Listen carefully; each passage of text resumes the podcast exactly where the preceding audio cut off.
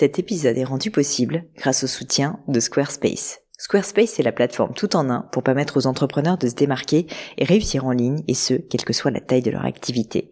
Pourquoi est-ce que j'ai choisi Squarespace comme sponsor du podcast? D'abord parce que je sais qu'ici vous êtes très nombreux à entreprendre, avoir un podcast ou un projet qui nécessite d'être valorisé sur un site web.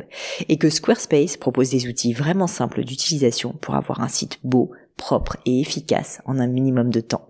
Quelques exemples de fonctionnalités, des templates de sites web personnalisables et adaptatifs pour créer des sites beaux et design en un temps record. L'outil email, le nerf de la guerre pour développer votre activité et communiquer avec vos clients. Ou encore leur outil SEO intégré pour émerger sur Google sans être un produit métier. Alors si vous voulez donner à votre business toutes les chances de se développer, je ne peux que vous recommander d'aller sur le site squarespace.com. En plus, Squarespace vous offre moins 10% sur votre première commande de site web ou de domaine avec le code Pauline. N'hésitez pas et rendez-vous sur squarespace.com, code Pauline.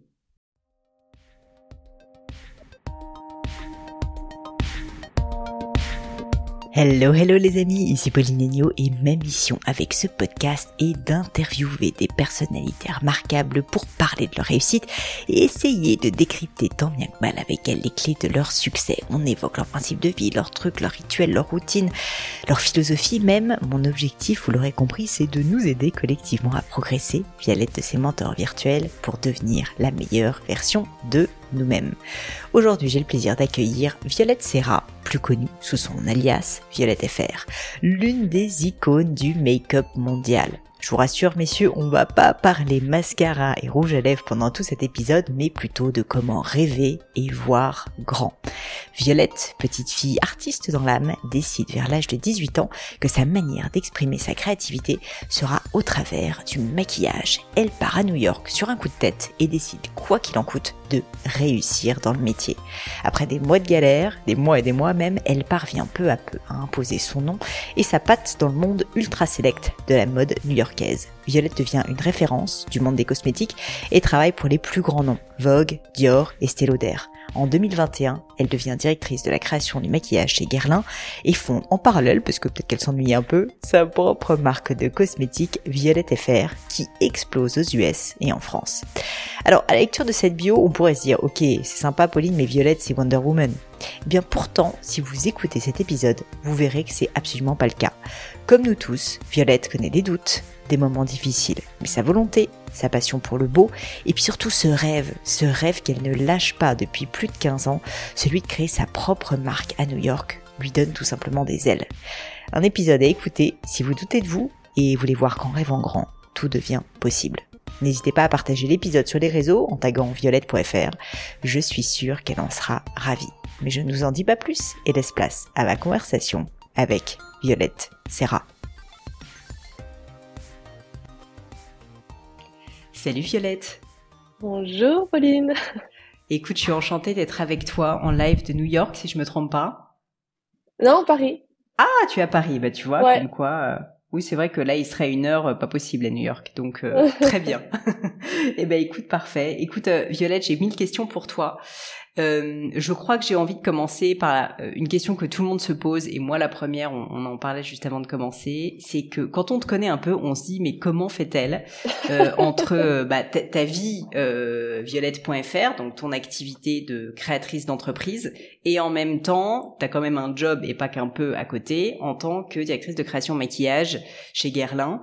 Et donc de manière assez vaste, je, je veux bien que tu me dises bah, peut-être comment s'organisent tes journées, enfin comment est-ce que tu gères ces deux activités au quotidien C'est vrai que c'est vraiment la question, euh, la première question que les journalistes me posent, c'est rigolo. Mais je comprends, je comprends parce que c'est la raison que je me suis posée quand, quand la proposition est arrivée, parce que j'étais à quelques mois de lancer ma marque, un an, plus exactement. Et, euh, au départ, j'ai dit non, je peux pas. Enfin, monter une start-up. Il y a quelqu'un qui m'avait donné une très bonne, euh, enfin une très bonne image de ce que c'est. Il m'a dit euh, c'est comme construire une maison qui est en feu, alors une start-up. Hmm. Donc c'est un lifestyle euh, qui, qui est très particulier. Il faut que tu en discutes avec ta famille, savoir s'ils sont ok, parce qu'en fait on peut pas prendre ces décisions-là tout seul, étant donné que tout le monde va un peu euh, avoir les conséquences de, de, de, cette vie, quoi. Donc même Garlin, ça a été une question de famille. On, on a beaucoup hésité. Après, je suis tellement tombée amoureuse du projet que j'ai dit bon allez, on essaye. On essaye et je, veux, je veux toujours tout donner, c'est ça en fait. La mission en elle-même qui me tient le plus à cœur, je m'en fous un peu du titre et de tout ce côté-là. Et quand on m'a parlé de la mission, j'ai dit ah, il faut que je le fasse. Donc oui, c'est beaucoup de travail. C'est là en plus j'arrive à un stade un peu euh, un petit pour la première fois, je dirais un peu challenging parce que euh, euh, ça y est, on est en pleine expansion pour ma marque. Et du coup, euh, je pensais avoir beaucoup de travail, mais en fait, euh, non, il y, a, il y, a, toujours plus qui est possible. Donc là, on arrive à une, une nouvelle, euh, une nouvelle étape et, et c'est vrai que je dois réapprendre à travailler et à m'organiser. Parce que là, ces trois dernières années, enfin quatre ans, parce que j'ai fait un, un an en secret avec Alain pour préparer en fait. Mmh. Et donc ouais, ça fait quatre, enfin non, pardon, trois ans, ça fera quatre ans l'année prochaine. ça fait trois ans et j'avais vraiment trouvé un bon système. Donc j'ai mon bras droit qui m'a assisté pendant plus de dix ans, euh, Laurence Maestrello, euh, que j'ai engagé comme mon bras droit chez Galin. Et vraiment, euh, on est un peu comme enfin, deux corps, un cerveau. Donc elle arrive à énormément avancer sur le développement, parce que je travaille un peu sur tout. Et ensuite, quand on fait nos, nos rendez-vous chaque semaine, on peut vraiment faire un point avancé. Ils ont des, des équipes très solides, ce qui fait que j'ai pas besoin de tenir la main de tout le monde. Et après, euh, pour ma pour ma société, euh, j'ai engagé, euh, j'appelle ma work wife Heidi, qui qui a monté des, des marques auprès de très grandes maquilleuses. Et donc, elle connaît vraiment bien le métier et elle a tellement compris instinctivement ma marque que ça nous permet de travailler en binôme et du coup, c'est c'est plus facile. Mais bon, là, comme comme je te disais, j'arrive à une nouvelle étape où il va falloir que je réorganise un petit peu tout ça et on va voir. Hmm. Aujourd'hui, euh, aujourd'hui, si j'ai donc t'as les deux officiellement à temps plein? Alors, Galin, c'est pas à temps plein. J'ai euh, pratiquement 60 jours par an. Euh, c'est mon bras droit qui est à temps plein. D'accord. Donc ça, mais bon, c'est quand même l'équivalent d'un jour par semaine. et quand on a une start-up, enfin, c'est ouais. normalement on doit être tout le temps. c'est clair, matin, midi et soir et nuit. Ouais, exactement. Et là, tu disais euh, que tu es dans une période où tu vas accélérer avec euh, la start-up et, et, du coup, ça va être plus de boulot. C'est intéressant parce que je crois qu'il y a beaucoup de gens quand ils lancent leur boîte qui se disent euh, ah bah j'ai énormément de travail au démarrage, mais en fait moi ça fait 12 ans que je fais ça et je veux pas faire peur à tout le monde, mais c'est de pire en pire. il y a de plus en plus de boulot chaque année et du coup il faut juste apprendre à mieux s'organiser, mieux déléguer, mais c'est pas évident quoi. Et c'est ce que tu ressens aussi. Ouais, c'est vraiment ça. Alors après, je dirais, je sais pas pour toi si c'est ça, mais je dirais que c'est un peu un, une montagne de travail un peu différente. C'est-à-dire que au départ, euh, enfin, je faisais tout quoi, à part la finance, je faisais euh, l'opérationnel euh, avec mon bras droit de l'époque, mais du marketing au développement de produits, enfin tout. au départ, j'étais toute seule, après on était deux, après on était trois, mais ça a pris du temps. Et donc, euh, c'est pas c'est pas la même énergie puisqu'en fait avant je dépensais l'énergie pour tout ou vraiment euh, j'étais pas la meilleure en marketing je ne suis pas du tout formée pour je ne suis pas la meilleure personne pour ça donc moi ça me prenait plus de temps je pense en plus que ouais je j'étais pas à la hauteur comparé à par exemple tu es ici aujourd'hui qui est chez moi elle est fantastique euh, bon bah ça me permet d'avoir un vrai soutien et et du coup j'ai plus de travail en termes de bah, au, au, sommet de la pyramide, c'est-à-dire les décisions, euh, l'impact que ça a sur euh, la stratégie financière, la stratégie de la marque, etc. Donc plus un peu comme un chef d'orchestre, mais des grosses décisions qui vont impacter un petit peu tout le business pour les prochaines années à venir. Donc euh, tant mieux que je n'ai plus euh, à, à, prendre la main de tout le monde et tous les départements parce que en fait sinon ça serait j'aurais pas l'espace dans ma tête pour vraiment réfléchir à tout ça. Donc c'est un peu plus agréable, je dirais quand même, même si c'est hmm. plus de travail. euh, je voulais te demander, qu'est-ce que tu penses avec un peu de recul maintenant sur le fait d'avoir deux activités? Parce que tu vois, tu disais que tu es très entière et que tu te mets à fond euh, dans chacune des deux. Et je pense qu'il y a plein de gens qui se disent c'est impossible, on peut pas avoir deux activités. T'es la preuve que c'est possible. Mais donc je voulais savoir un peu quels sont les avantages et les inconvénients pour toi, ou peut-être, euh, voilà. Ouais. Alors quand on a été freelance, un créatif freelance toute sa vie, ce qui était mon cas, on est habitué en fait à tout le temps travailler pour plusieurs clients, plusieurs marques, plusieurs magazines. plusieurs photographes. Donc en fait, j'ai toujours, toujours raconté une nouvelle histoire ou créé quelque chose en, relation avec quelque chose d'autre, une autre marque ou une autre personne. Donc moi, c'est comme ça que j'ai toujours travaillé. Donc déjà au niveau créatif, c'est pas du tout un problème. Au contraire, comme j'ai toujours été habituée à ça, ça me fait du bien parce que je sors. Ma marque, c'est c'est moi, mon âme, mon sang, mon oxygène. Donc euh, il y a des moments, ça me fait du bien de sortir de, mmh. de ça, quoi. C'est comme lorsque tu as une journée euh, très difficile au travail que tu rentres à la maison, tes enfants ils s'en foutent de tes problèmes. Mais parfois ça fait du bien, ça réancre, ça recentre et ça te sort de, de, de tes problèmes à toi. Et, euh, et, donc ça me fait du bien dans ce sens-là, créativement. Puis aussi il y a des choses que euh, je qui sont pas Violette FR euh, et qui m'inspirent. Et dis moi mais c'est pas ma marque. En revanche c'est complètement Guerlain, génial, je vais pouvoir l'exprimer avec Guerlain.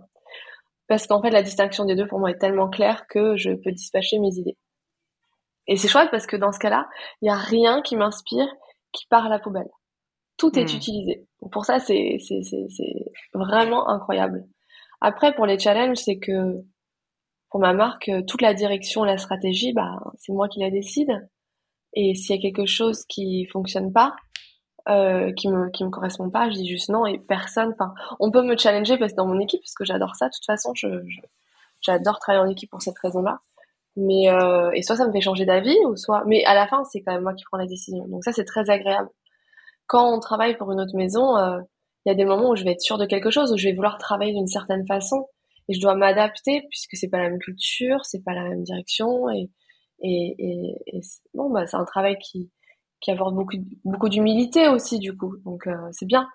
Euh, parfois après ça peut être un peu frustrant c'est sûr, mais on navigue.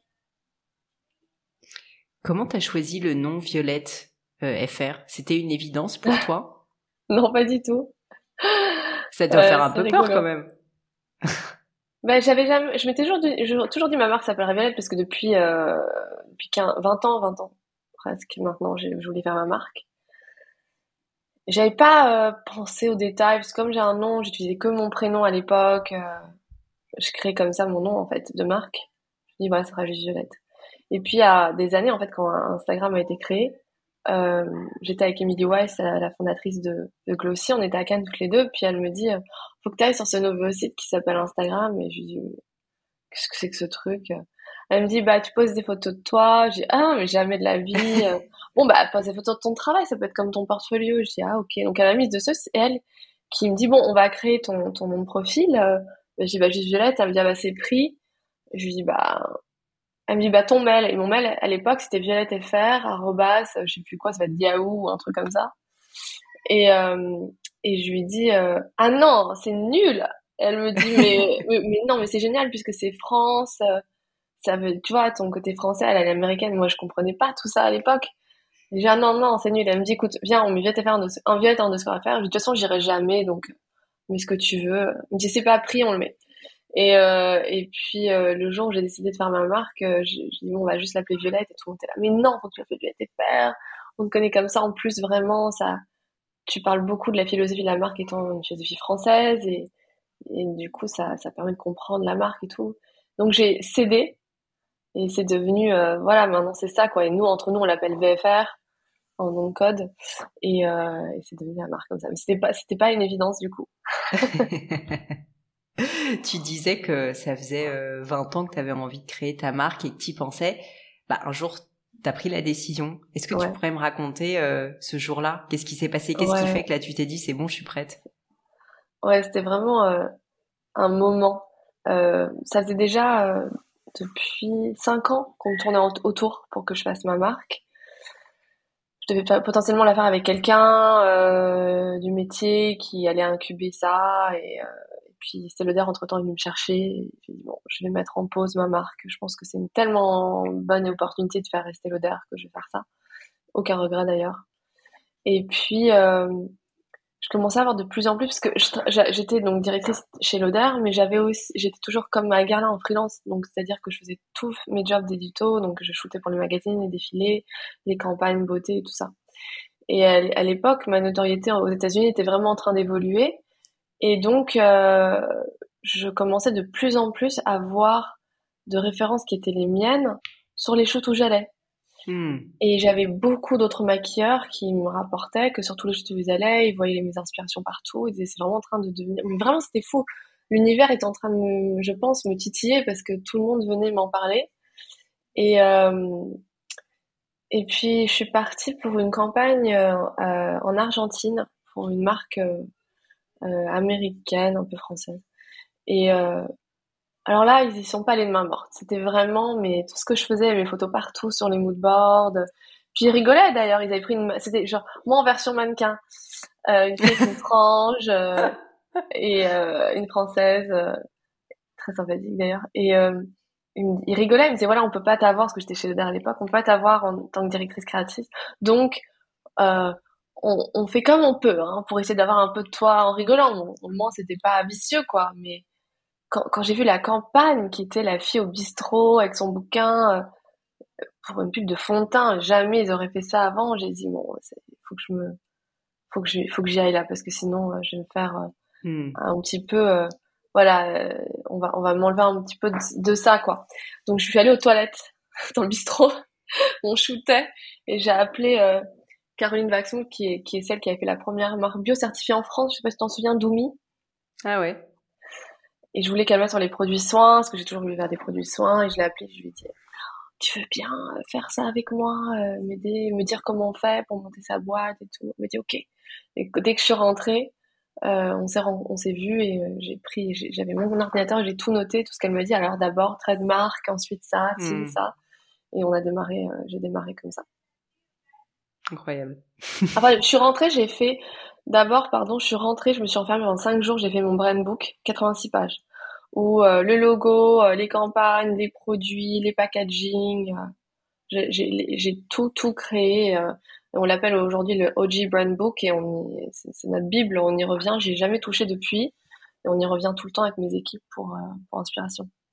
C'est ça, j'allais te demander, c'est une question que j'aime bien ça, c'est il y, a des créateurs d'entreprises on va dire qu'ils mettent un pied devant l'autre, tu vois, et qui construisent la marque vraiment dans le temps, mais au départ, la vision, elle est très peu claire. Et toi, j'ai l'impression que c'était pas le cas, que tu savais vraiment exactement ce que tu voulais. Ouais, puis c'est fou parce qu'au départ, euh, tu crois que tu sais pas, ou tu sais même pas comment le mettre sur papier, ça me fait un peu dans tous les sens.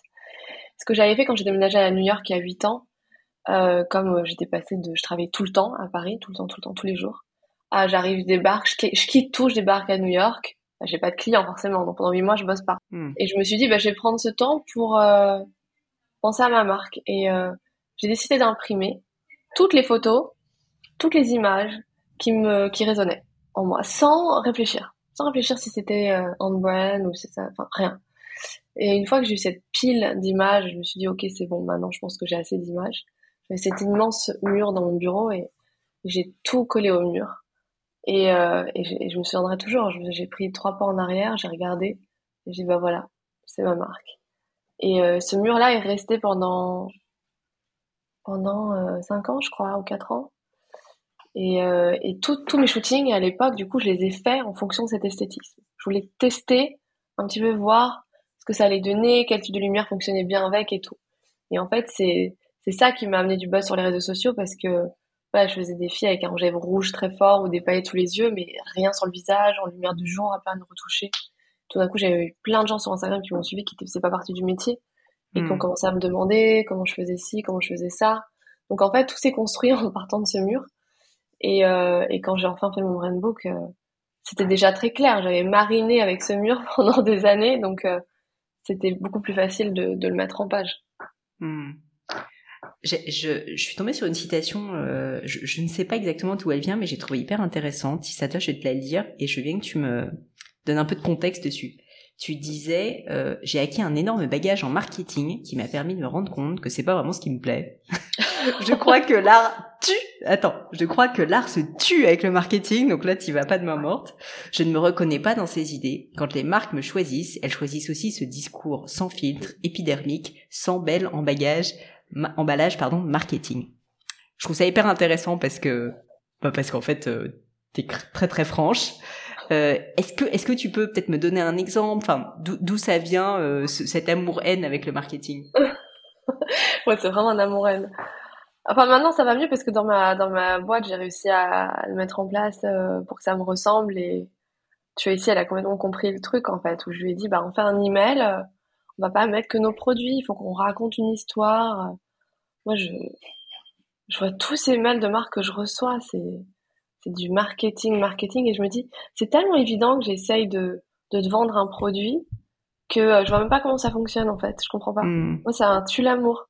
C'est comme euh, quelqu'un qui essaie de séduire et qui arrive avec ses gros sabots, tu vois. Donc, euh, en fait, euh, au départ, euh, j'avais personne au marketing, donc je faisais tout moi-même et ça fonctionnait quand même. On a fait huit mois la marque, tout organique, zéro marketing, zéro pub, hmm. zéro influence, rien. Et ça, on a fait un très beau lancement. Et je me suis dit en fait, euh, tout ce que j'ai fait en amont, derrière, pour raconter les histoires de mes inspirations ou mon expertise sur des produits, mes looks et tout ça c'est ça qui a créé en fait cette base, enfin ce, cette communication autour de, mon travail que, qui fait que les gens ont compris la marque quand elle est sortie. Et, euh, et j'ai remarqué aussi le storytelling est en fait le meilleur outil marketing qui existe. On s'est rendu, rendu compte, mais vraiment par accident, euh, quand on a fait notre cabine curiosité pour notre pop-up au bon marché, tout de suite on a vu que c'était le premier élément qui attirait les gens. Donc on a hmm. changé toute notre communication autour de ça. Euh, euh donc là, ça va, mais je trouve que c'est, c'est, par exemple, quand je travaille avec les marques, parce que je travaille avec des maisons depuis tellement d'années, euh, à chaque fois que je dans une maison, je change, je change ce workflow. Mais c'est le marketing qui arrive et qui dit aux créatifs, voilà ce qu'on va faire. Voilà les thèmes de collection de Noël, voilà les thèmes de collection du printemps, euh, voilà ce qu'on veut vendre, etc. C'est marrant là, par exemple, pour le Japon, j'ai reçu du marketing, euh, un peu ce que le Japon souhaiterait. Euh, et euh, on me donne un thème et moi-même instinctivement je me dis alors je, je suis pas japonaise mais j'ai l'impression que c'est un peu comme si nous on nous vendait la tour Eiffel quoi en thème il me semble donc je suis un peu surprise euh, que les japonais aient envie de ça je vais au hmm. Japon et du coup je fais mes petites recherches je parle à tout le monde et tout le monde me dit la même chose. Oui c'est comme si tu nous vendais la tour Eiffel. Donc je dis tiens c'est intéressant. Et, on me dit bah oui mais pourtant ça vient du Japon. J'ai oui mais j'ai l'impression qu'ils ont se sont trop concentrés sur le côté marketing de leur travail et pas assez ce que vraiment ils ont envie de voir. Et j'ai l'impression que c'est ça, le marketing, en fait, ça nous rebranche à notre mental et ça nous déconnecte complètement de notre instinct, nos désirs, de ce qui nous touche, qui ne nous touche pas. Mais au final, si tu veux vendre, il faut que tu touches. Donc, euh, tu, ne peux pas être complètement euh, déconnecté de tout ça. Et, euh, et c'est aussi, je le vois avec mes investisseurs, c'est on applique une recette qui a fonctionné sur tout le monde, la même recette, on, l'applique. Avant moi, ils ont très hmm. bien fonctionné en faisant ça. Mais non, pas du tout. Chaque marque est différente et il faut qu'elle soit différente. Donc la stratégie va être différente. Et, c'est pour ça que je trouve que c'est un peu un tue l'amour euh, le marketing parce que euh, on enlève tout le, tout l'ingrédient secret euh, d'une réussite selon moi. Le storytelling, l'âme, le battement de cœur d'une boîte, d'un projet. Donc je fais très attention à ça et et même pour Garlin, on, travaille euh, de façon euh, maintenant qui est vraiment euh, hyper équilibrée avec le marketing. Et, et je trouve que ça se passe du coup super bien. Elles sont top. Mais je me souviens à l'époque où j'avais pas cette influence dans une marque, je pouvais pas leur dire. Enfin, je leur disais quand même hmm. parce que je, comme tu as j'ai du mal à me, à me, taire. Mais je leur disais quand même, je n'avais pas l'influence de changer les choses. Aujourd'hui, beaucoup plus. Et du coup, ça simplifie énormément. Mais c'est vrai que ouais, j'ai beaucoup de mal avec le, marketing. C'est marrant parce que si je reformule, euh, et, tu m'arrêtes si je dis une bêtise, c'est qu'en fait, ce que tu dis, c'est que le marketing peut avoir une, un, intérêt, mais en fait, si jamais il n'est pas vraiment lié avec de la création, qui travaille main dans la main et que c'est pas le marketing qui impose sa loi, et j'imagine la création qui impose sa loi aussi, bah en fait, ça marche pas, quoi. Exactement. C'est ça. Mm. Donc, j'ai toujours marketing. Allez voir les créatifs, dites-leur, euh, il faut qu'on pousse euh, le blush. Et laissez-les, laissez-les raconter. Mm. Après, ce que j'aime bien, c'est euh, avoir les datas de ce qui fonctionne, des, des, des, des, des campagnes qu'on fait ou des, oui, des analyses, marketing. J'aime bien avoir ça parce qu'en fait, qu'est-ce que ça me dit? Ça me dit ce que les gens ont aimé. Et ça me, du coup, du coup, ça, ça m'inspire. Dans ce sens-là, je trouve ça, je trouve ça super. Mm tu, tu, tu disais en fait euh, précédemment euh, avec les investisseurs euh, et je voulais t'en parler justement bah c'est pas toujours facile parce que en gros forcément ils ont leurs idées leurs modèles je voulais te demander si tu acceptes de parler de financement de ton activité pourquoi tu as choisi finalement de de lever des fonds, de, de faire un lancement qui soit un lancement aussi soutenu financièrement? Ouais. Qu'est-ce qui a, qu'est-ce qui a fait que tu as pris cette décision? Moi, je me suis pas mal posé la question parce que euh, j'ai toujours voulu faire une marque euh, niche, un petit peu rare, comme ça, en même temps, euh, être accessible partout. C'est-à-dire, je veux pas perdre le côté intimiste de la marque, mais j'ai envie d'être accessible. Voilà, on n'est pas en Australie, on n'est pas en Inde, on a énormément de demandes tous les jours, et ça me frustre de pas pouvoir leur donner accès à la marque. ensuite, j'ai pris la décision il y a huit ans de déménager aux États-Unis et du coup, ben, mon marché le plus gros est celui des États-Unis. Ensuite, il y a la France en numéro 2, mais aujourd'hui, c'est les États-Unis. C'est un pays qui est tellement grand, c'est, en tout cas, à, mon niveau euh, de, on va dire, euh, je suis pas du tout hyper connue, mais aux États-Unis, on me connaît un peu. Donc, euh, avec mon following, etc., je pouvais tout simplement pas financer moi-même euh, l'inventaire. Puisqu'on a hmm. fait un peu de, de, projection, ce qui est d'ailleurs l'exercice le plus improbable à faire. On dit alors combien tu vas vendre par jour? Mais je ne sais pas. comment comment comment je peux vous dire? C'était complètement absurde, mais c'était hyper intéressant d'apprendre tout ça. Euh, en faisant des projections qui étaient vraiment euh, basiques et, et d'ailleurs pour la petite histoire, on a fait le jour du lancement, on a fait euh, un mois de projection. Donc on s'était complètement trompé euh, je me suis rendu compte que je pouvais pas moi-même financer. Et j'ai, j'ai d'ailleurs financé au départ euh, toute la partie légale, les développements de produits, donc j'ai beaucoup financé toute seule au début. Puis là, je suis arrivée à ce stade, je me suis dit non, je ne peux pas financer moi-même l'inventaire parce que j'étais aux États-Unis. J'aurais été en France, je pense que ça aurait été à une échelle beaucoup plus accessible pour moi, mais là aux États-Unis, c'était pas possible. Donc soit je repartais en France et je commençais par la France, ce qui aurait été une option. Hein, si ça m'aurait pris beaucoup plus de temps, mais ça aurait été une option intéressante. Ou alors euh, je lançais euh, une boîte aux États-Unis. Et en fait, euh, je me suis dit, je vais le faire parce que j'ai pas envie, j'ai pas envie de développer cette marque avec des petits bouts de ficelle. oui, c'est une start-up, on se relève les manches et franchement, quand je pense au jour du lancement, c'était hilarant la situation dans laquelle on était. C'était vraiment la, start-up dans toute sa splendeur. Euh, on, je vais faire des beaux shootings, des belles campagnes, vraiment faire des développements de produits mais exceptionnels tout ça, c'est aussi engager des, des, des, des super équipes. Donc voilà, il faut, il faut de l'argent. Donc évidemment, on se fait diluer, c'est du stress en plus, mais à côté de ça, ça nous donne la possibilité, vraiment, en tout cas moi, ça m'a donné la possibilité de développer la marque au mieux de ce que je pouvais avec ce que j'avais, les moyens que j'avais. Ouais, c'est clair. Bah, tu tu t'as donné en fait des moyens à ton ambition, quoi, et à l'ambition de ta voilà, marque. c'est ça. Super. Et euh, si je me trompe pas, euh, tu, tu, bah, du coup, en général, quand on fait une levée de fonds, il y en a plusieurs. Je, je sais parce que je suis passée par là, j'en ai fait aussi un, un, certain nombre. Je voulais te demander, c'est un peu indiscret comme question, mais est-ce que tu as une vision euh, au niveau de toi, comment tu as envie de te situer par rapport à ça dans le cadre de ton entreprise? Ce que je veux dire, c'est est-ce que du coup, tu, tu penses que tu vas continuer à faire des levées de fonds avec régularité et du coup forcément te diluer un peu ou est-ce qu'en fait tu as plutôt envie de rester euh, rester euh, propriétaire de ta boîte? Je te pose cette question parce qu'il y a plein de personnes qui écoutent le podcast qui sont en fait exactement dans cette situation, qui sont un peu diluées mais qui sont encore aujourd'hui euh, owner, j'imagine que c'est ton cas. Et du coup, euh, bah il y a un moment donné où c'est plus le cas et les choses changent quand même. C'est assez indiscret, donc tu peux ne pas me répondre si t'as pas envie. Non, il n'y a pas de problème. Pour l'instant, oui, oui, je suis propriétaire. après, je me suis fait diluer évidemment. Euh, mon but est d'être profitable et le plus vite possible. Donc ça fait euh, depuis un an avant le lancement où j'avais engagé à l'époque mon, directeur financier. C'est important de savoir ce que tu ne sais pas. ça, c'était pas euh, mon domaine. Et j'ai eu la chance de rencontrer un directeur financier français qui travaille aux États-Unis et qui, qui aujourd'hui est devenu un très bon ami parce qu'il m'a vraiment éduqué sur tout. Enfin, il voulait pas que je comprenne pas il fallait que je comprenne tout et c'était extraordinaire. Enfin bref, tout ça pour dire euh, que à ses côtés, euh, quand il la première question qu'il m'a posée, il m'a dit, tu sais, on peut monter ça de tellement de façons différentes. Qu'est-ce que hmm. tu souhaites toi? Et j'ai dit, moi, je veux être profitable. Je veux pas du tout être une start-up euh, qui brûle du cash dans tous les sens. Ça m'angoisse. Déjà là, je venais de lever ma première ma première série. Il n'était pas encore lui, euh, il travaillait pas encore avec moi, donc j'avais fait toute seule. Je me retrouvais avec cet argent sur le compte de la boîte pour moi, c'était l'angoisse. C'est-à-dire que hmm. je voulais que le plan soit très clair, que je vérifie toutes les dépenses, euh, pour m'assurer que c'était vraiment euh, fait de la, manière la plus optimale possible. Euh, combien de levées de fonds on va faire? Est-ce qu'on peut Quel est le minimum selon toi?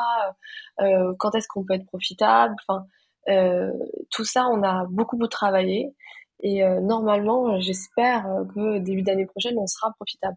Donc, ça fera même pas trois ans qu'on sera lancé. Ça serait vraiment une prouesse, mais c'est mon, c'est mon but. Euh, et euh, une fois que ça s'est fait, euh, bah, c'est ton choix après. Donc moi, je, je, je, je, pense que je ferai une dernière levée de fonds histoire de vraiment avoir les moyens de cette, de cette nouvelle étape de distribution qu'on va faire dans quelques années. Euh, tu vois, je rêverais d'avoir un flagship, euh, tout mmh. ça, c'est des fonds. Donc, euh, je, pense qu'on fera ça, mais le but, c'est de s'arrêter assez rapidement. Euh, pas tant pour pré pré préserver la dilution, bien sûr ça c'est important, mais aussi parce que euh, euh, je veux préserver surtout les choix qu'on fait et protéger l'âme de la marque, encore une fois, puisque bah, si tu prends des partenaires, moi je pense que tu, tu, dois vraiment te dire que tu prends des partenaires et que tu dois les choisir en fonction de ça. Donc du coup, euh, plus de part plus il y a de partenaires, plus il y a de voix qui, qui, qui te donnent des avis et, et en fait, ça, jusqu'à un certain point, je trouve que ça t'aide vraiment. Au bout d'un moment, euh, ça te dilue beaucoup donc euh, dans tes idées. Donc euh, c'est bien de, selon moi, de réduire ça. Et puis aujourd'hui, on le voit malheureusement, sans citer de marque, il y a beaucoup de marques qui, qui déposent le bilan en ce moment, ce qui est très triste. Et, et je pense parce que c'est l'ancien modèle aussi de beaucoup dépenser et, euh, et de pas se concentrer sur un business profitable au plus vite. C'est clair, c'est clair. Euh, c'est intéressant parce qu'on voit dans tout ce que tu dis que, bah, à la fois à la base t'es une créative, mais en fait t'es devenue euh, forcément une businesswoman sur le tas.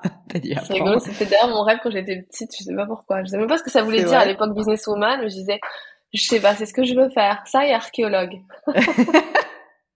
euh, et, et, en fait, c'est marrant parce que je, je, veux bien que tu nous dises euh, comment tu comment t'arrives à faire la part des choses entre ces deux rôles euh, et puis peut-être aussi ces deux activités? Parce qu'il y en a un c'est très cerveau droit l'autre c'est très cerveau gauche. Et je pense qu'il y a pas mal de personnes pareil tu vois qui nous écoutent qui sont des fondateurs de marques donc ils ont ce côté un peu directeur de création de leur marque, mais en même temps, bah, il faut gérer euh, la partie financière, les levées de fonds et compagnie.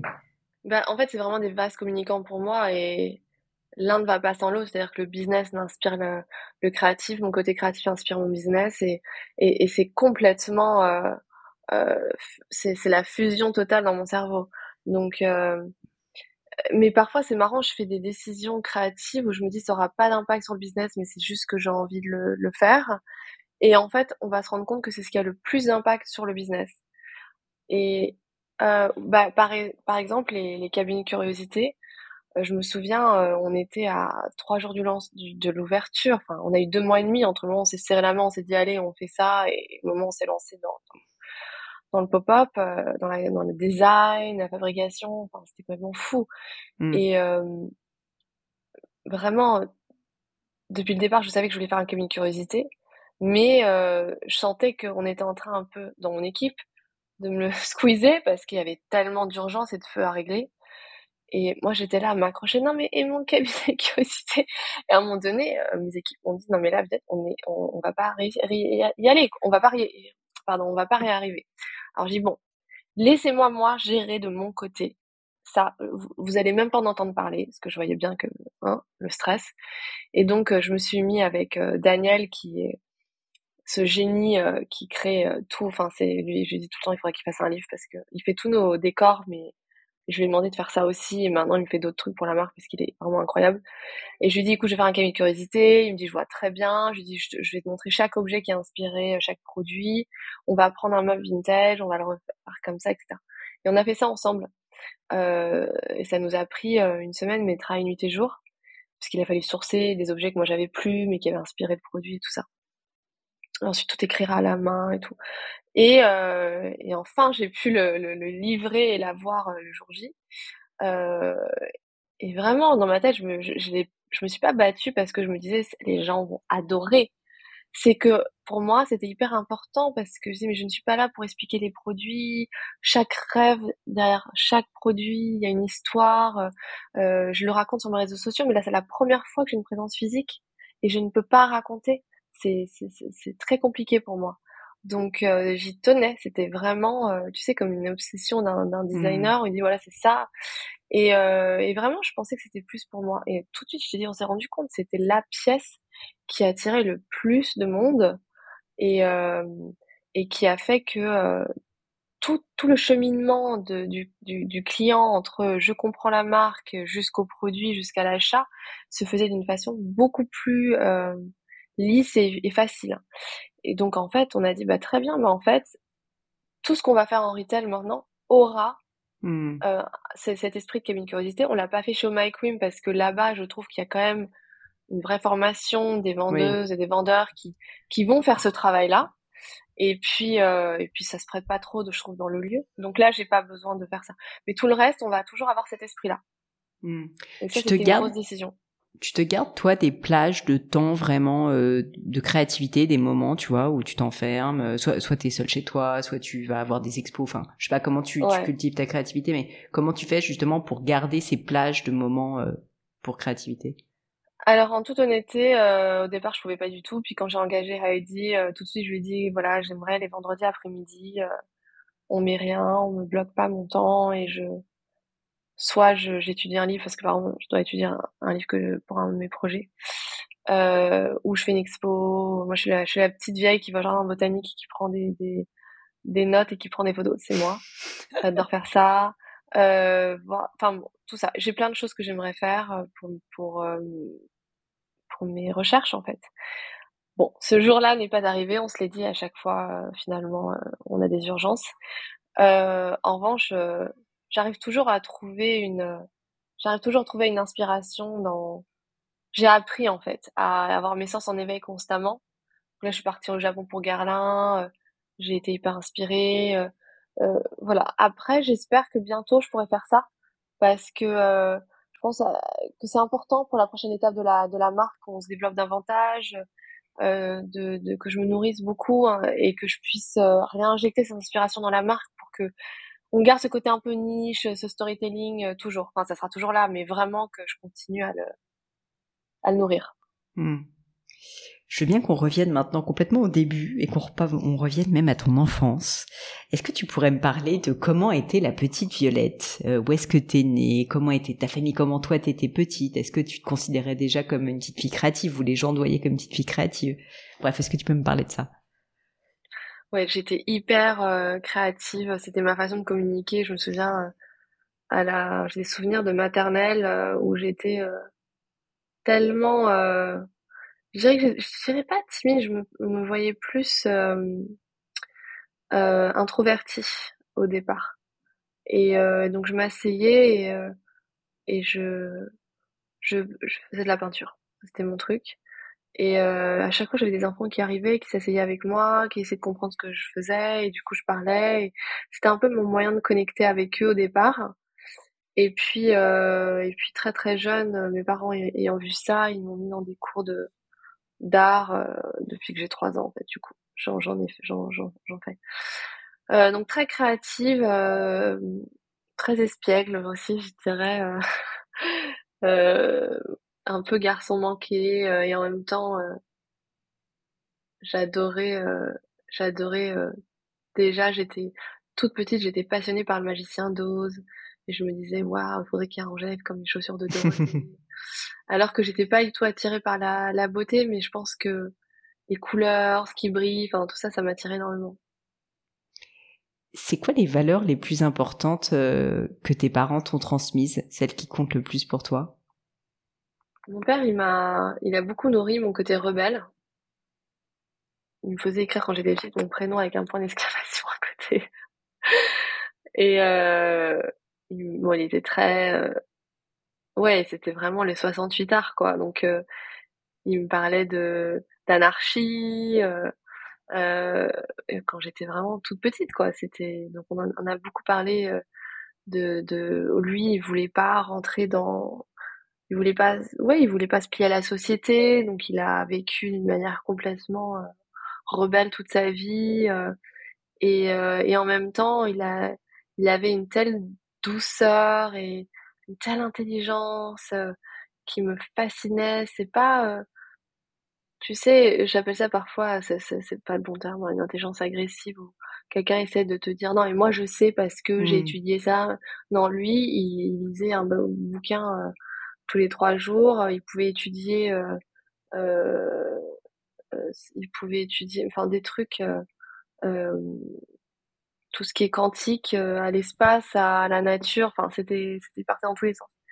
Et, et c'était une intelligence très douce dans le sens où euh, un puits de savoir, mais toujours lié à, à de l'humain très fort. Je sais pas comment expliquer. C'était vraiment un être complètement à part.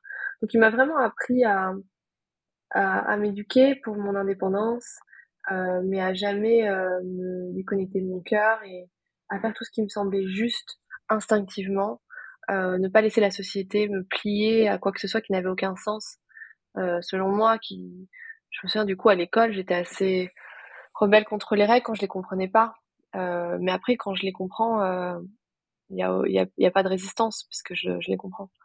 Donc ça, ça a été un beau, euh, un beau cadeau. Et après, les femmes dans ma famille, hein, de manière générale, elles, sont très indépendantes, elles ont eu leur propre business, elles n'ont pas eu beaucoup d'aide de la part des, papas, on va dire.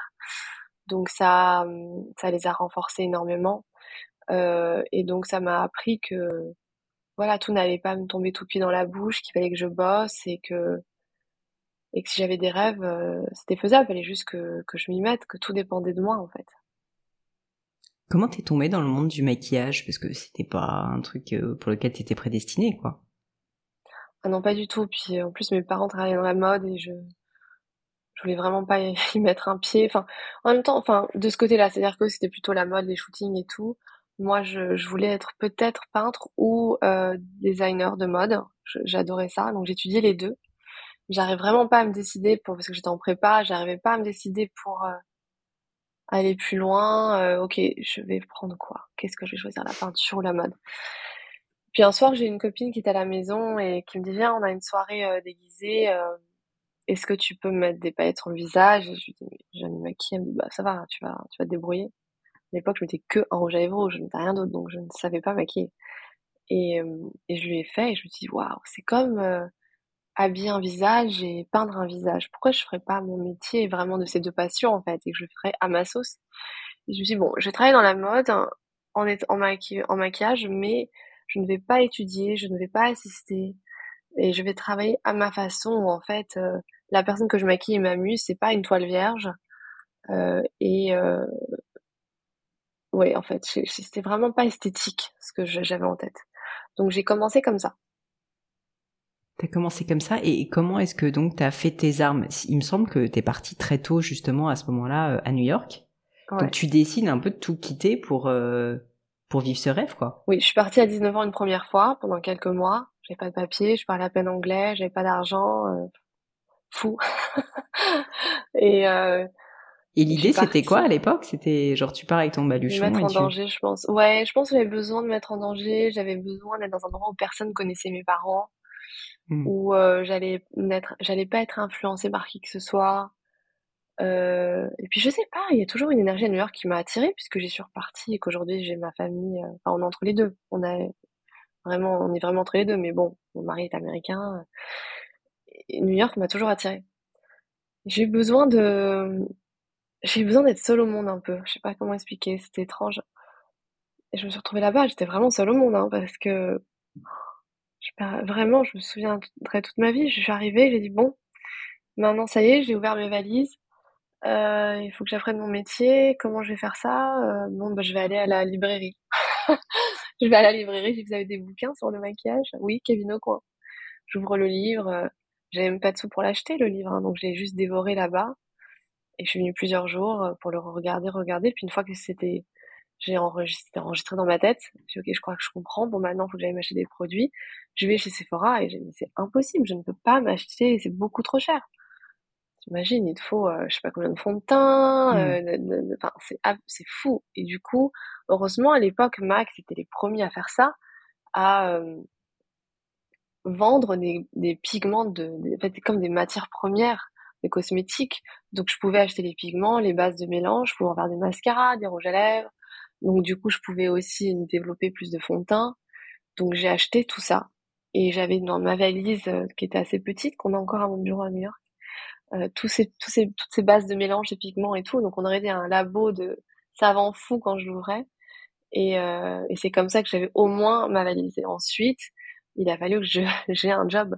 Donc, euh, je suis allée voir toutes les agences de mannequins, je leur ai dit, voilà, je suis maquilleuse, ne me payez pas, juste donnez-moi l'opportunité de maquiller pour vos, nouvelles filles, on appelle ça les nouvelles faces à l'époque, et euh, elles ont toutes besoin de photos, je les maquille gratuitement, et en échange, je, leur fais des jolis portraits, puis en échange, moi, je, je fais un peu créatives.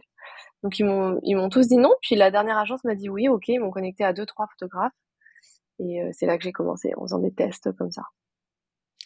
Et suite à ça, tu rentres en France après. Euh, et tu bosses dans pas mal de, de boîtes assez prestigieuses, donc euh, avec Karine Rothfeld chez Vogue, euh, ensuite chez Dior, c'est ça? Ouais. Mais tu avais toujours le rêve de retourner aux États-Unis? Alors quand je suis rentrée, vraiment, j'avais eu ma dose parce que c'était, j'ai fait, j'ai fait New York sans argent, c'est, c'est hmm. c'est vraiment difficile. Donc je suis rentrée, euh, j'étais sur les rotules.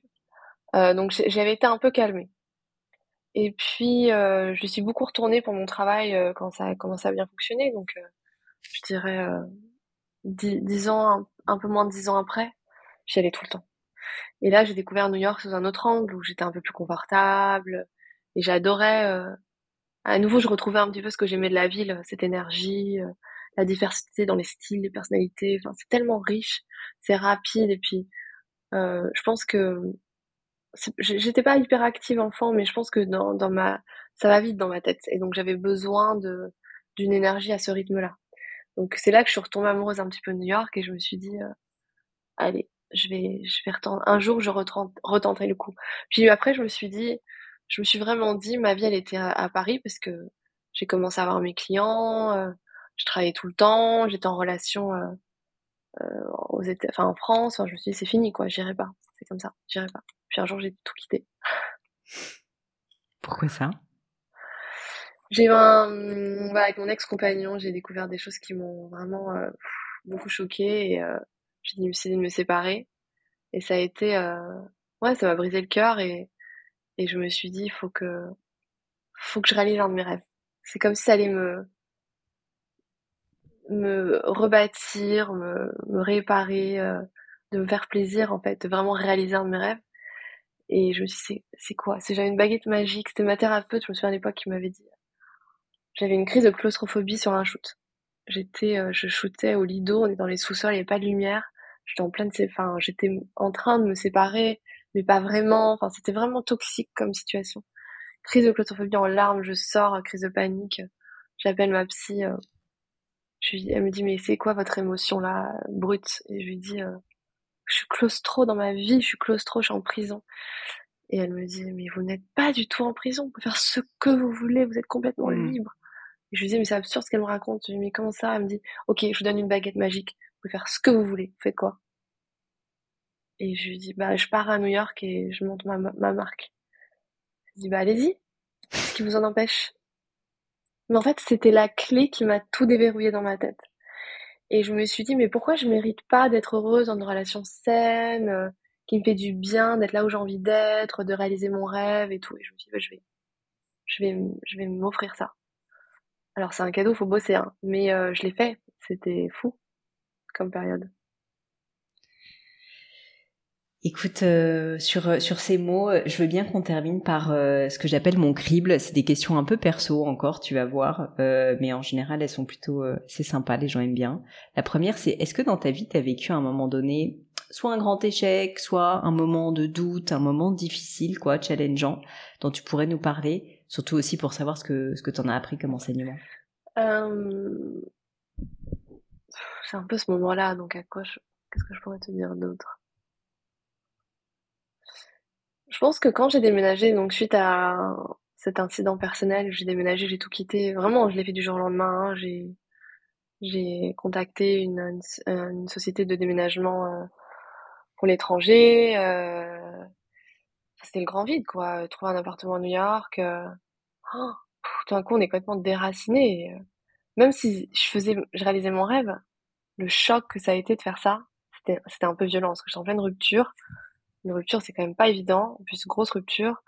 j'étais j'étais très secouée quoi et tout un coup de déménagement qui est un déracinement je me retrouve à New York euh, tu n'avais pas de job sur place en fait qui t'attendait J'avais rien. Non, j'avais rien. Mon agent qui me disait bon bah ça va prendre un peu de temps. Euh, par où je commence, je redémarre, je repars de zéro. Euh, euh, j'avais bon j'avais un peu économisé donc je vais quand même faire attention. Et, euh, et ça m'a vraiment j'ai vraiment de grands vertiges.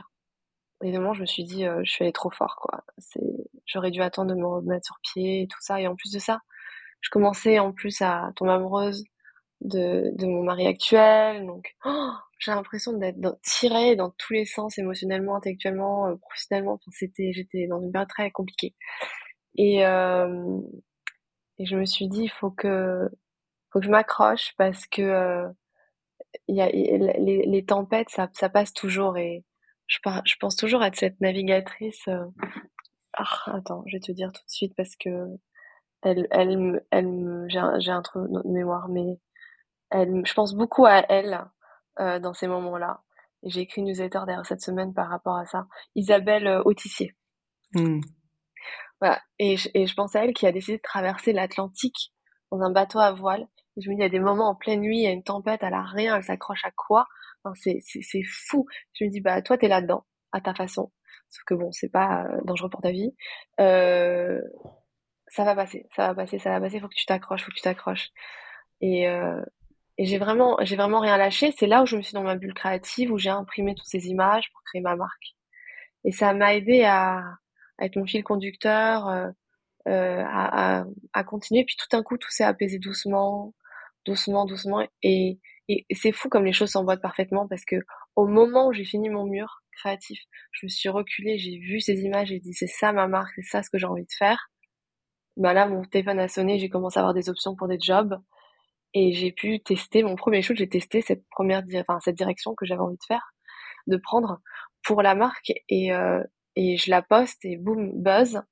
Et là, tout le monde me, me demande, je, je, bosse pour énormément de magazines et tout s'enchaîne d'un coup. Et après, tu vois, en y repensant, je me dis, mais cette période de huit mois qui a été très dure. C'est long, huit mois en plus. Hein. C'est long. Mm. Mais je, je pense que si j'avais, enfin, j'ai aucun regret, hein, mais si je... quelqu'un m'avait dit ça va juste durer huit mois, profites-en parce qu'après tu vas pas arrêter. Euh, je l'aurais peut-être vécu un peu différemment. Il fallait que je le vive comme ça, donc j'ai aucun regret. Mais c'était, c'était vraiment une période très importante puisque c'était comme la grossesse de ma marque en fait. J'adore. euh, S'il y avait quelque chose à refaire dans ta vie personnelle, professionnelle, qu'est-ce que tu referais différemment? Rien rien parce que il y a, y a pas d'erreur en fait, je pense. Tout a été, même ce qui a été difficile ou ce qu'on peut considérer comme une erreur, en fait, pour moi, je trouve que ça t'amène là où ça doit t'amener et que tout, est, tout est ton chemin en fait. Donc, euh, j'ai vraiment aucun, aucun regret. J'ai beaucoup de gratitude pour euh, la, ouais, pour euh, cette, cette part de moi très jeune qui a, qui a bossé autant pour en arriver là et ouais, plutôt de la gratitude que des regrets. Alors, une question qui va te plaire, je pense. Qu'est-ce que tu trouves beau Soit au sens euh, premier, tu vois, littéral, soit métaphorique. Ce qui me touche, c'est beau. Et c'est quoi? Bah, ça peut être tout. C'est un, enfant que je vois euh, au parc, euh, un moment avec ma fille, la forme d'un fruit, une œuvre d'art.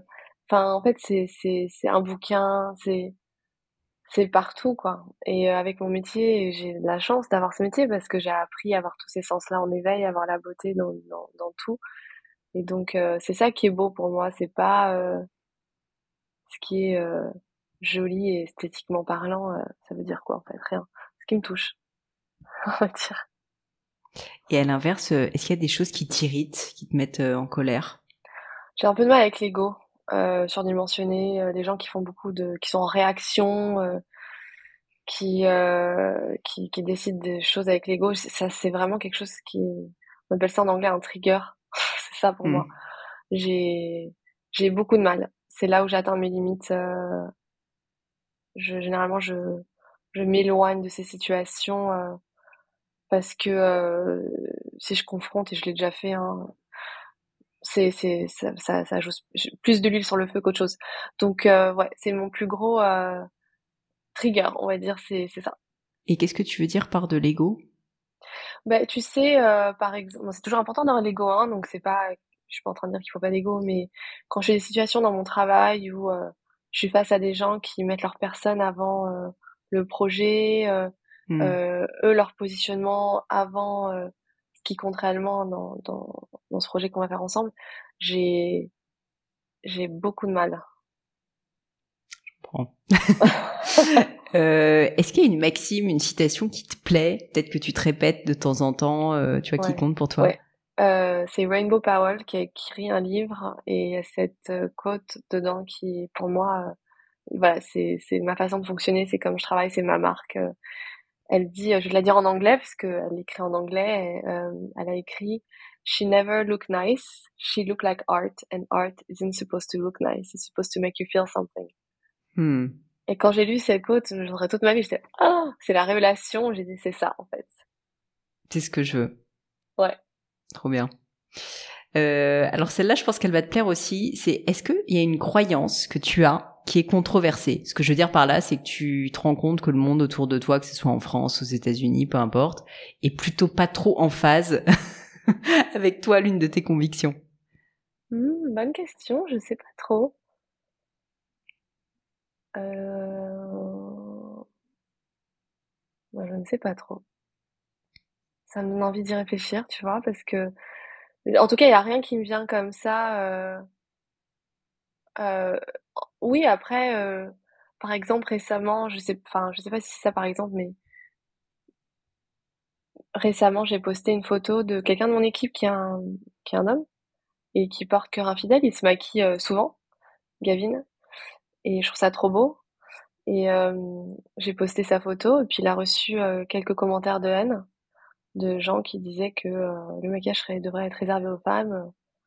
Et ça m'a énormément choquée, euh, puisque euh, le maquillage est un moyen d'expression mmh. et ça ne connaît pas de genre, c'est pour tout le monde.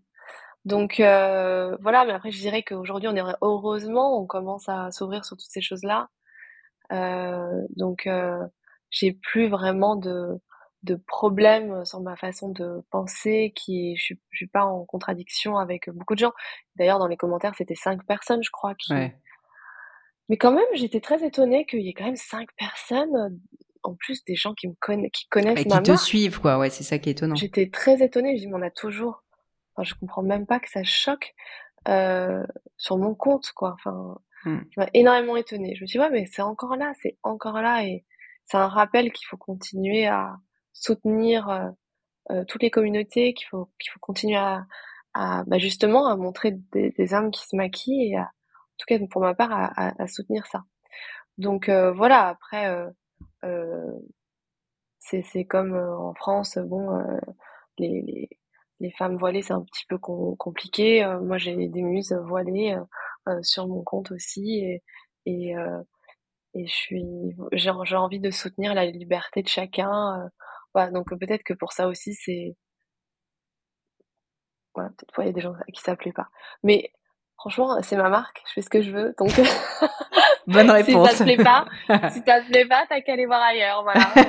J'ai pas besoin de ce soutien de ces gens-là, vraiment pas. Euh, encore deux questions pour toi. Est-ce qu'il y a un sujet sur lequel tu as changé ta vie? Je change souvent, enfin, je change souvent d'avis. Hein. Je crois que tout le monde rigolerait si dans mes équipes si on entendait ça.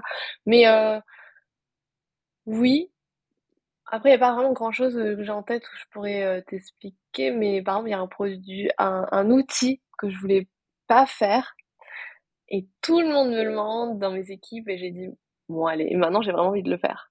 D'accord. Mais je trouve que c'est hyper important de, de changer d'avis, de, de, enfin, ton, ton, esprit est libre de penser une chose et puis une autre après, euh, donc je me l'autorise en tout cas. Dernière question pour toi, est-ce qu'il y a un livre ou euh, ça peut être un, une œuvre d'art, euh, une musique qui t'a particulièrement marqué, qui t'a particulièrement touché? Et si oui, bah, je veux bien que tu nous dises pourquoi. Euh, j'en ai, j'en ai plusieurs, j'en ai beaucoup. Donc, La Belle et la Bête de Cocteau, le film, m'a énormément, je sais pas pourquoi, ça a eu beaucoup d'impact. Tu l'as vu quand tu étais petite? Ouais, beaucoup de fois petite.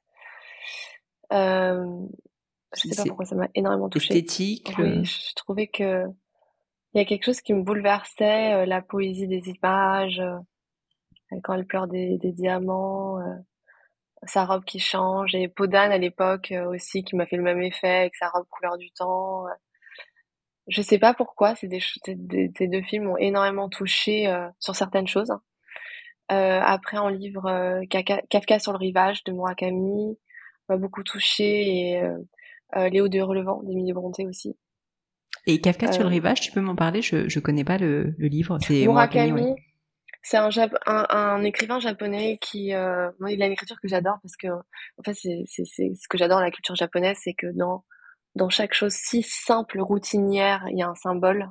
Et donc, je trouve qu'il a une façon d'écrire très euh, très minimaliste, mais pourtant, il arrive à transporter à des, des, émotions à travers ces, ces phrases simples. C'est incroyable. Je ne sais pas comment il fait. C'est son art.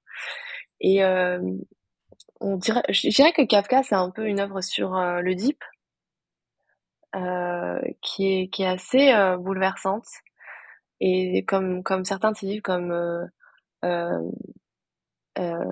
je sais pas comment on dit, IQ 84, qui est c'est un peu difficile de, de, vraiment raconter, il faut, faut le lire. Hmm.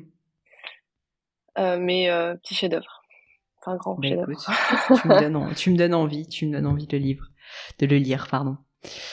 Écoute euh, Violette, je te remercie mille fois pour ton temps. Euh, désolée d'avoir interrompu euh, une journée bien chargée. Euh, je suis sûre que tu as encore plein plein de choses à faire, mais c'est très gentil d'avoir accepté l'invitation. Avec grand plaisir. Et la dernière question peut-être, c'est si jamais on veut te suivre, bah, en savoir plus sur toi. Donc on va sur le compte Instagram violette.fr, bien sûr. C'est pas un point d'ailleurs, c'est un slash, hein, je crois. Underscore, ouais, c'est ça. Euh, pareil pour le site internet. Ouais. C'est le meilleur moyen de te suivre, je pense. Exactement. Exactement. Instagram. Un peu sur YouTube, je reviens. Ah, super. Et eh ben, allez voir dans ce cas les vidéos YouTube aussi, et notamment la vidéo de lancement de Violette euh, qui FR qui, qui valait quand même le détour, parce que comme ça on comprend euh, bien l'envers du décor de la marque et tout le travail que tu as fourni pour, euh, pour lancer tout ça. Bah, je te remercie mille fois pour ton temps. Merci Pauline. Et puis à bientôt. À bientôt. Bye bye les amis, c'est la fin de cet épisode, mais avant de vous quitter, quelques détails en plus. D'abord pour toutes les infos sur le podcast et cet épisode, ça se passe sur polinegno.com, vous aurez tout promis, juré. Aussi, si vous souhaitez me contacter pour me poser des questions, me proposer de nouveaux invités, eh bien n'hésitez pas à le faire directement sur LinkedIn, Instagram ou YouTube, je vous attends. Enfin, encore mille merci de m'avoir écouté jusqu'ici, j'espère de tout cœur que ça vous a plu et je vous dis à très vite pour un nouvel épisode.